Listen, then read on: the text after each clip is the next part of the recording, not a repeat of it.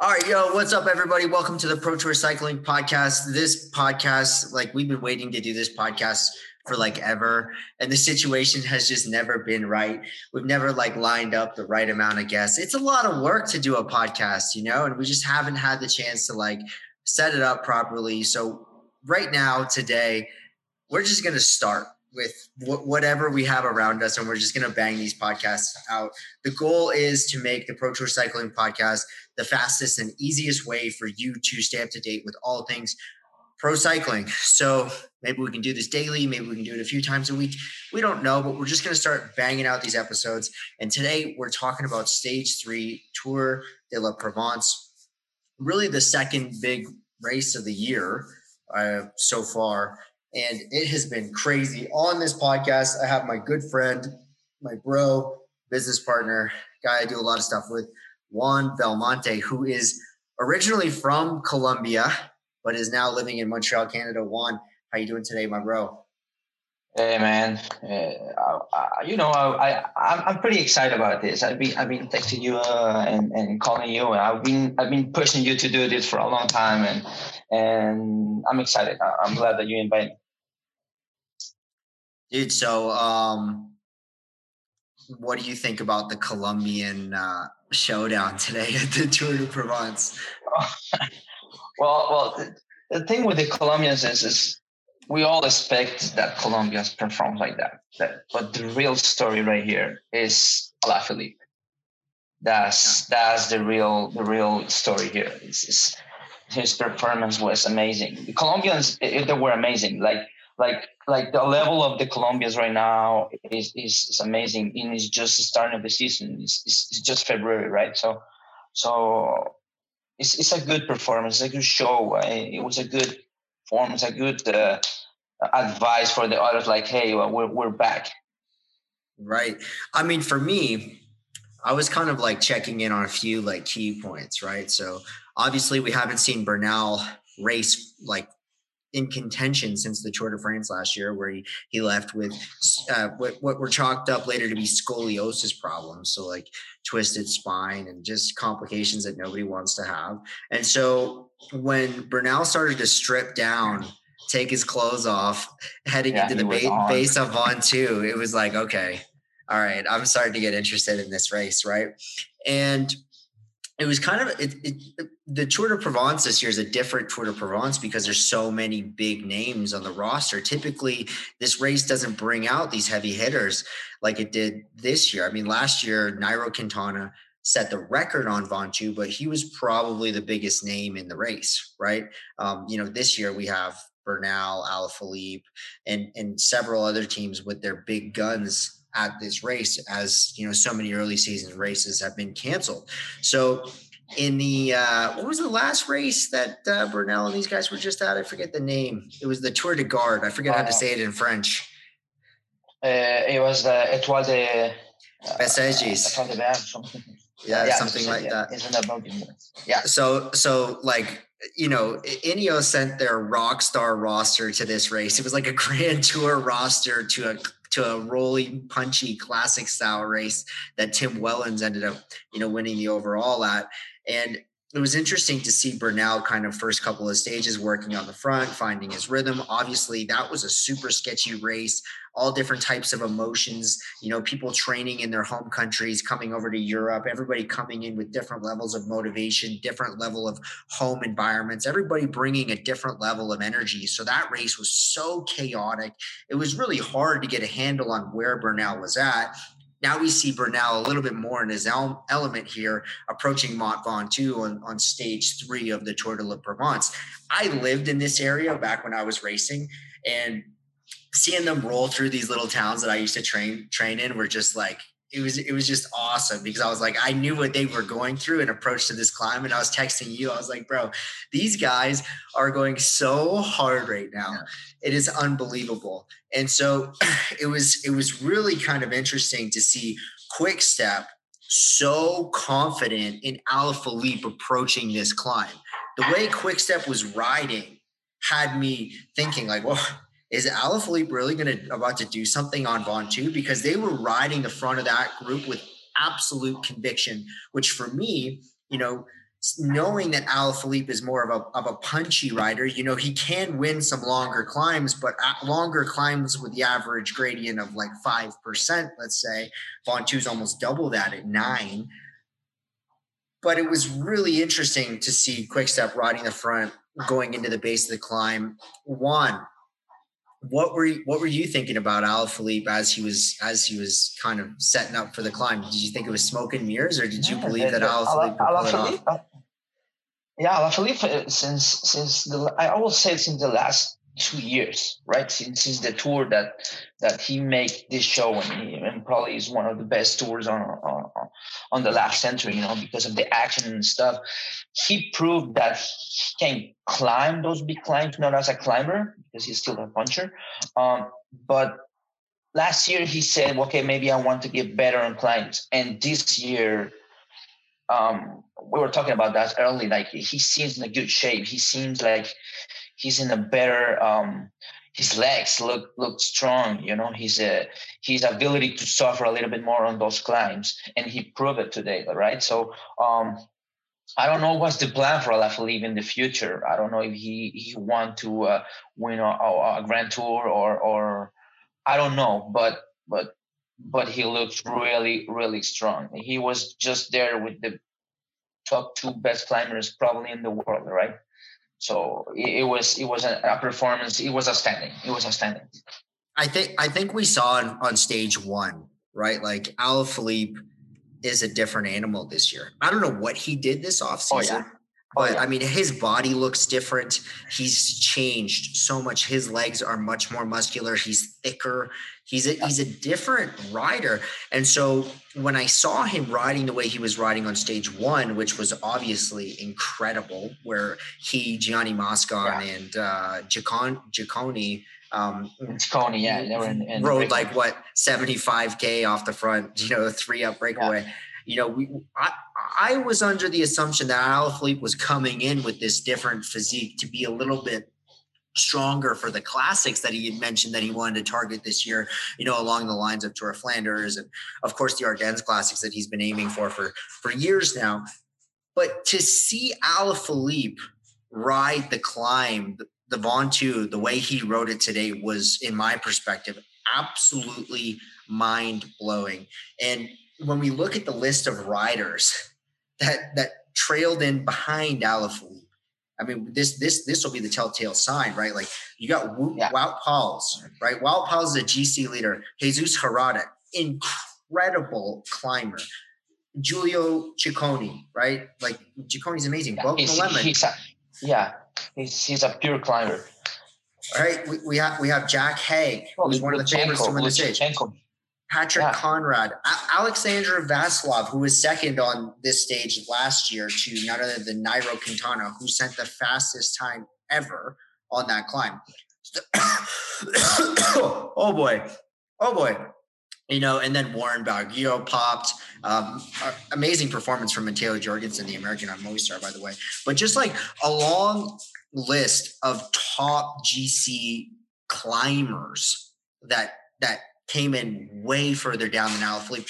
I don't know where we chalk this up. Do we chalk this up as Alaphilippe's in better preseason form because he's not dialed in for the classics, or do we do we just admit the fact that like Alaphilippe held the two best climbers, probably two of the top five climbers in the world, to less than twenty seconds on one of the hardest climbs in the world? Like, oh yeah, for sure, for sure. Al, incredible and we have to we have to highlight that the pace wasn't slow. It was a high pace. It was a high pace like they were climbing that in the tour de france. These people are showing the form a, a peak form this time of the year. Like they put it so much work uh, uh, to, to go back to racing after the last year they had right? So uh, i think they, they feel like they lost a year and they, they put the double of work um, for this year season. So is it was hectic. It was amazing. there's no way they rode that climb easy. easy. If you go and you look back at it, oh, Omar, no, no. Omar Fraile hit the front for Astana. And I was texting you, I'm like, dude, Omar Fraile does yeah. huge watts for four minutes, like huge power. And, and you could just see his body movement. Like that guy was pushing the pedal so hard. He he he blew that peloton apart like first two minutes of the climb. And then from there, you know, like it was on. It, there was no easing off on that climb the standout performance for me from the Ineos squad was this Rodriguez kid. You know, Rodriguez yeah. was, was was incredible. He hit the front and he was on the front for like I'd say I'd say 10 minutes. You know, Laurens De Plus tried to come around him. He came around him too hard. Egan, which this was an interesting moment for me because Egan signed a showed a sign of, of mature leadership in this moment when Laurens De Plus went to come around Rodriguez yeah, in, in, a, in, a, surge. Yeah. Egan got on the mic and was like, "Homie, you need to you need to simmer, chill, bro, chill. Let's let Rodriguez pull." Rodriguez kept the rhythm going, and that group within a couple of minutes started to simmer, started started to slim right down. And as soon as Rodriguez pulled off, Sosa hit him like bam. And I got to admit, you know, based on the energy going into that climb, I was assuming Sosa was about to lead Egan out. You know, I didn't see that Sosa attack coming, and I don't think anybody else saw it either because Sosa got that oh, gap. I, I, yeah, yeah. I saw the, the interview after the race, and, and Sosa said the plan of the team was attacking with me or Bernal. Uh, I just try first to see what the other teams respond or not, and and and. And, and after that, it just goes on, right? So, and I, I don't think that that that you know like Bernal just wanted just to feel how it goes. And and I think he got really confident today.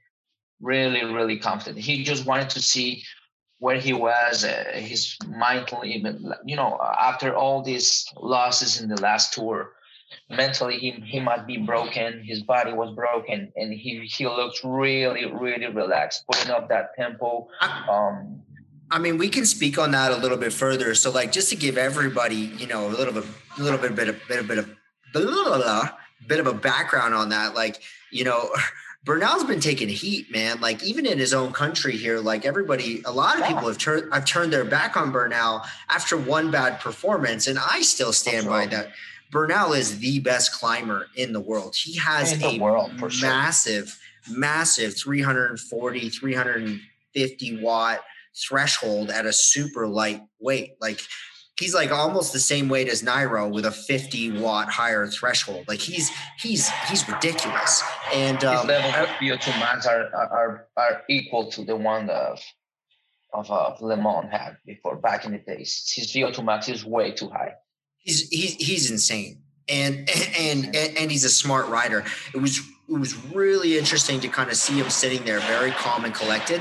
But then well, the most interesting part of that climb was the way Alaphilippe responded to his attack at like 2k to go. So Bernal sitting on launches this this attack. It didn't seem like it was a huge watt attack, honestly. And Alaphilippe is, is is a much punchier rider, but Alaphilippe came across with some nice conviction there. He was like, "Bitch, you're not going anywhere." And I was, hey, it was the like, world champ. Yeah, it was like what? Like Alaphilippe's yeah. doing what now? Like Alaphilippe's yeah. count covering Bernal attacks, you know, like after after 9K straight of climbing. Like what? I didn't know Alaphilippe could do that. He's in great form. That's those are good legs. So I think we can chalk it up as like, wow, stage three Tour de Provence. Like we, we're we're we're blessed with an amazing early season showdown on on uh, uh, Mont Ventoux. But I think for me the takeaway is is a Egan Bernal is back. He looks great. Um, he looks very confident. Looks like he's healed really well, and I look forward to seeing him build towards the Giro. Giro. And yeah. and and everybody look out. I don't care what races you've been doing, Mathieu van der Poel and Wout van Aert. Alaphilippe is a different animal this year. It's going to be an exciting showdown. Last year, I think Wout and Mathieu van der Poel were probably a little bit higher level power than Alaphilippe. And Alaphilippe was kind of missing poles and then pipping him at the line, kind of winning races that way. But I think we're going to see a different, a different Alaphilippe this year. He looks stronger, more powerful. than last year. So the classic season is going to be very, very, very oh, exciting. Yeah. And we haven't seen Peter Sagan yet. We haven't seen Peter Sagan nope. yet. We haven't and, seen him yet. We have, you know, uh, Wout van Aert is, is taking a break for his uh, cyclocross season, so we don't know when he's going to come back for the classes or not. So it's going to be a show. Well, we know we know one thing. Peter Sagan's pissed. Peter oh, yeah. Sagan is motivated to win, dude. That's that's another thing. That the, Sagan and, and are the kind of writers that you know. All these writers they use social media and Strava and show their their their their training camps and how they're doing. You know, even just a session of tag, they just took a pictures. We don't know Sagan and we don't know Alaphilippe what they're doing. So you know, this is the kind of different animal that gets in his cave and his mentality and they they go for a win. They don't care about showing stuff. They just put the work during the off season and and look, the results are there. Yeah, well, we've got classic starting in two weeks um, with the Om Omloop. I'm super looking forward to that, and um, I'm also looking forward to this this last day of racing at uh, the the Tour de Provence. It's it's going to be good. I think hey, Alaphilippe tomorrow tomorrow we have another uh, good race coming. Yeah, we absolutely do. I think Alaphilippe can still win this race. Yeah, yeah, I'm pretty sure. If he gets the time bonuses, like if we if we if we take a look at where he sits right now in GC, he is 21 seconds down. Yeah, tomorrow he can he can do it. Tomorrow there is one, two, three, four, five opportunities for time bonuses. So if he picks up if he picks up some bonus seconds and then takes, you know, if he gets three of those, if he gets the KOMs and then gets one of the sprints or something like that, like he's gonna win. There's no chance Sos is taking any bonus seconds anywhere on on tomorrow's climbs. And we have tomorrow La Clásica de Almeria, right? So it's another race, another uh, one day race tomorrow. Yeah, that's right. So Almeria is exciting. Um, obviously, all the, the big classics guys are going out there to check their form. Uh, Wolfpack Wolfpack's got the hype going for sure. I know they they got they've got most of my attention. But when we look at the classics teams, obviously we know the Wolfpack is going to be great. the team I'm most excited about in this classic season is AG2R. They have a completely revamped roster, which for me is really interesting because they've made a critical shift in going from like relying on Tour de France success with uh, Romain Bardet to now we're going to build a nasty classic squad. So they went out and they started Greg Van Avermaet, who was very close to going to Israel Startup Nation so obviously he he he fell in love with this dream of like a pure classics roster. They signed Bob Jungels, who's a who's a machine, yeah. and machine, yeah. they have Oliver Naesen, right? Yeah, Oliver Oliver another machine. Oliver Naesen's kind of been a guy who's just like always almost been there, right? Like he's he's an animal, he's a beast. You see that guy in person, he's a stud. He's not playing around. He's ready to win races. He just hasn't been able to get the edge over, you know, some of these other these other guys like Van Avermaet and, and even Jungels for that matter, Sagan. But now he's got a couple of them on his team. So it'll be really interesting to see how those three play off of each other. And I see them because they're they're all slightly different attributes, right? So Bob Jungels is a guy that can go for the longer solo attack, right? Greg Van Avermaet is not a guy anybody wants to go to the line with in a small group. He he used to be a bunch sprinter. Oh, no, no, absolutely. It transitioned into a classics rider. Yeah. And Naesen is a guy that's kind of in the middle, right? So if there's a small group of like six to eight guys, and Greg and Naesen are both there, Naesen's going to go for that intermediate distance attack, that intermediate distance solo, right? So, I mean, I think AG2R has three guys that can be in the first group of any finale of any classics race. And it's going to be interesting to watch them unleash. And, and,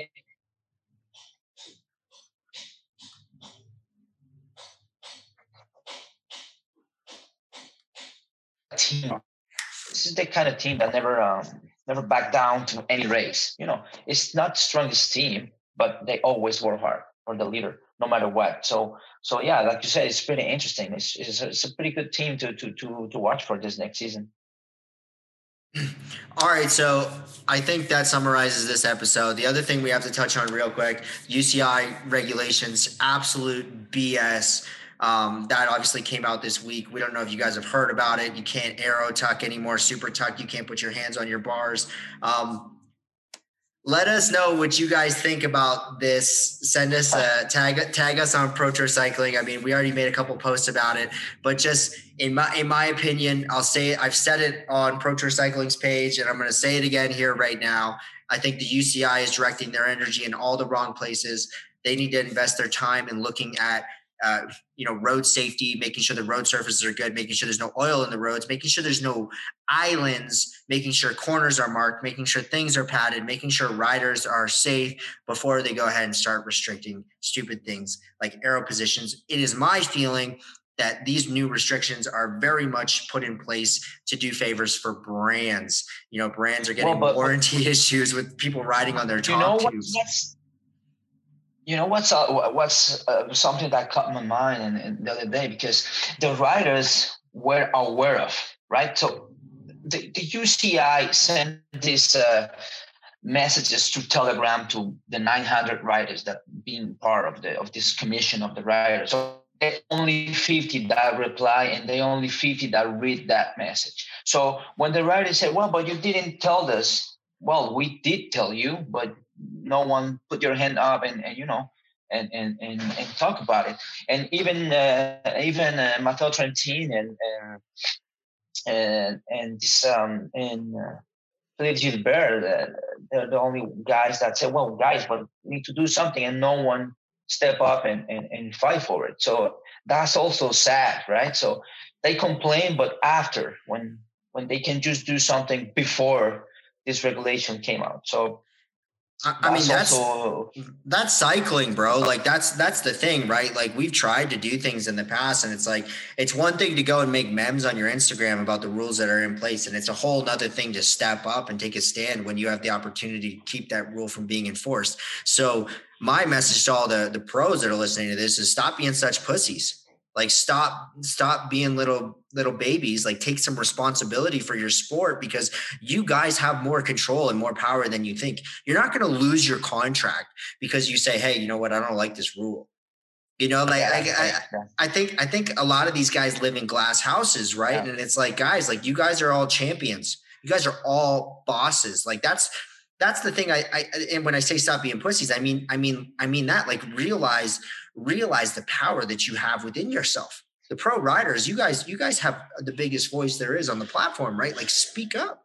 Say something. Yeah and because absolutely. there's people there's people like us at pro tour cycling for example who are going to pick up your story and back you up when it comes to doing what's right for this sport. So don't be afraid to stand up and say things. Nobody's going to label you as a crybaby or this or that. Like you got to take some responsibility. And, that was what what Matteo Trentin that Tre- what Matteo Trentin said there was very concerning, right? Like, why did only 20 guys open that message? What are you guys doing? What are you guys doing? You know what I mean? Like, how busy are you? You're not that busy. you know, like they post something on social media. I'm pretty sure they can be able to respond to messages. Like I mean, there's that a, important. So Juana, Juana, let's be, let's be real. There's one Peter Sagan. There's one Alaphilippe. There's one, there's only so many guys with huge endorsement deals and schedules that are absolutely packed. These other riders, they're amazing athletes, but their, their schedules are not that busy, right? They got to ride five or six hours a day.